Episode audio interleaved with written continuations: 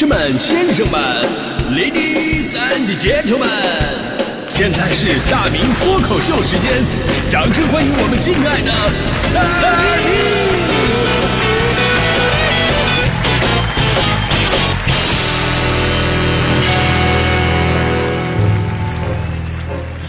好，欢迎各位来到今天的大明脱口秀，我是大明啊。今天这话题稍微有点暴力啊，说到打架呢，肯定很多朋友都说这打架是不对的。但是我们其实呢一直以来缺少对这个问题的认真分析，因为打架咱们说白了是人类动物性的一种攻击和反抗的本能，就是我们光说打架不对，其实很难束缚住这个藏在骨子里边的基因。只有了解怎么样才是对的，才会在关键的时刻做出最理性的一个选择。我跟你说，这要没有那个三十多年挨揍的经验吧，就讨讨论不了这个话题。首先呢，我们有一个很大的教育误区，什么误区呢？就是对于孩子打架教育是一直存在的一个热门话题啊，对吧？我们往往说拿孩子的教育孩子理念套用在成年人身上啊，说打架是不对的。我跟你说，这是非常可怕的。比方说，我们教育孩子永恒的话题就是，你的孩子如果被别人打了，你会教育孩子怎么办？主流的解决方式有四种，第一种呢，不要理他，告诉大人；第二种呢，就是忍。啊，忍无可忍，重新再忍啊！第三种呢是吃亏是福，第四种打回去啊！而且呢，你看着咱说啊，打架是不对的，但是其实很多父母教育孩子的时候呢，有人说你就得打回去啊，这样的话你以后就不会再被他们欺负了。其实我们那会儿父母啊，还是有点小暴力的，就是我小时候，我妈总是吓唬我说，你再不老实我揍你啊！我当时我还不相信呢，我说妈呀，你你真的会打人吗？我妈当时二话不说就给了我爸一杵子，贴着我爸胸腔发出“咣”的一声，啊，然后我就老实了。于是呢，我们可能从小在心里边就埋下了这么一个应急机制：如果有人欺负我，那我就要还回去。听起来是没问题的，但实际上问题很大，因为成年人跟小孩是不一样的。小孩被欺负了，还回去呢也无所谓，对吧？顶多俩人相互赔礼道歉，对不对？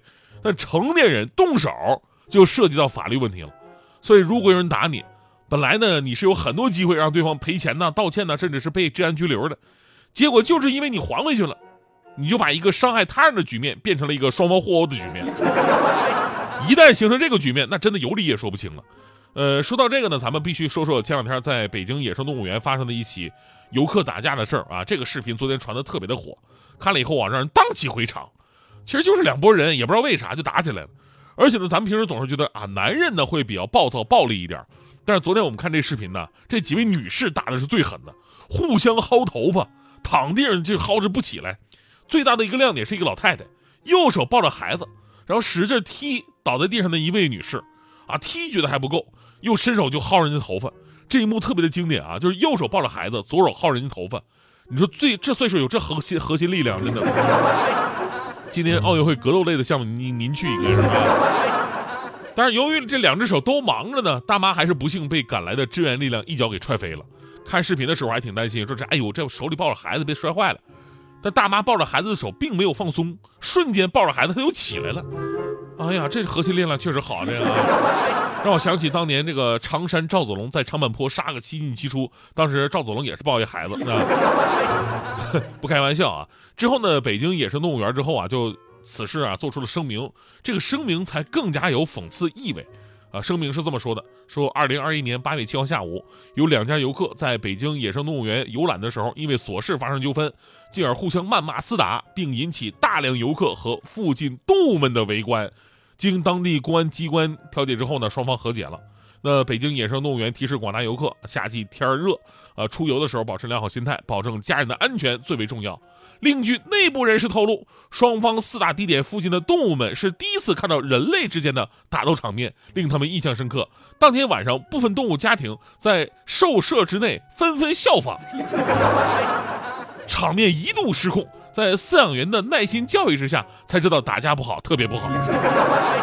你想想，一边是乖巧的野生动物，一边是暴躁冲动的人类，咱也不知道野生动物园关的到底是谁啊？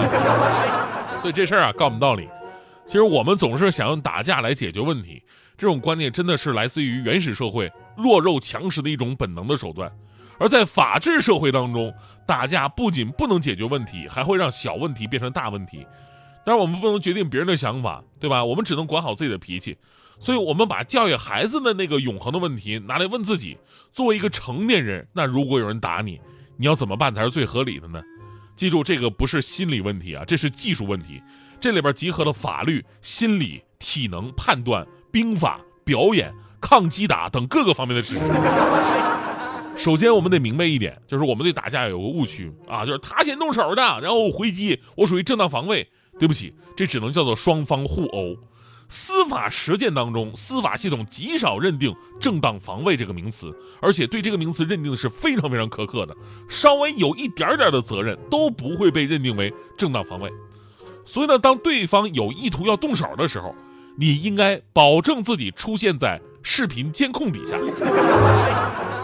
说几个常用的场景吧，比方说马路上的一些冲突，马路上发生冲突了，第一时间找电子监控的位置。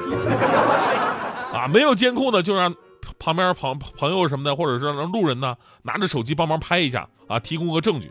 我这这里我再提供一个办法啊，就是咱们可以利用车辆的行车记录仪，比方说在车上如果发生碰撞了，另一个人下来气势汹汹找你理论，如果是他的责任啊，看着对方气势不对，你就不要下车了，咱们直接拍视频保留证据。如果说非得下车的话，也保证自己站在行车记录仪镜头的前面。因为这个时候，如果对方一旦有攻击你的动作，你就直接惨叫一声，直接倒地。别管打得狠不狠，咱们直接倒地啊！那我们说倒地之前呢，要先选址，先选址，找个没有积水的地方，这样可以放时间的长时间倒地。呃，另外呢，不能倒在马路中间，因为马路中间啊，很多都是司机的一个视觉盲区，你躺在中间，人家拐弯过来看不着你，你万一整不好，你真受伤，对吧？总之，只要是他先动手了，他就理亏。留好证据，报警的同时拨打幺二零，准备走验伤鉴定。说到这儿呢，说到验伤这儿有个知识点啊，就是如果你属于那种特别冲动的，你最好了解一下，打人是需要负责任的，打伤了呢要被处罚。那伤有不同的级别，处罚也是不一样的。常见的轻微伤跟轻伤在量刑这一块是不一样的。轻微伤呢，一般只属于治安案件。而轻伤则是触犯了刑法当中的条款，需要承担刑事责任的。简而言之呢，就是轻微伤，你只要跟人家和解了，赔礼道歉就完事儿了。但如果把人打成轻伤，那你肯定进去了。所以呢，你得了解什么是轻微伤。轻微伤是那种自己能愈合的，之后不影响行动啊，呃，功能包括这个外观容貌的。而轻伤啊，是对自己身体结构组织造成了一定程度的损害，功能受到一定影响的。可能有朋友觉得啊，这个轻伤跟轻微伤好像差距很大。呃，其实说实话是有差距，但你不一定能掌握好。比方说你一拳打过去，对方掉了一颗牙啊，这是轻微伤；那掉了两颗牙，这就是轻伤。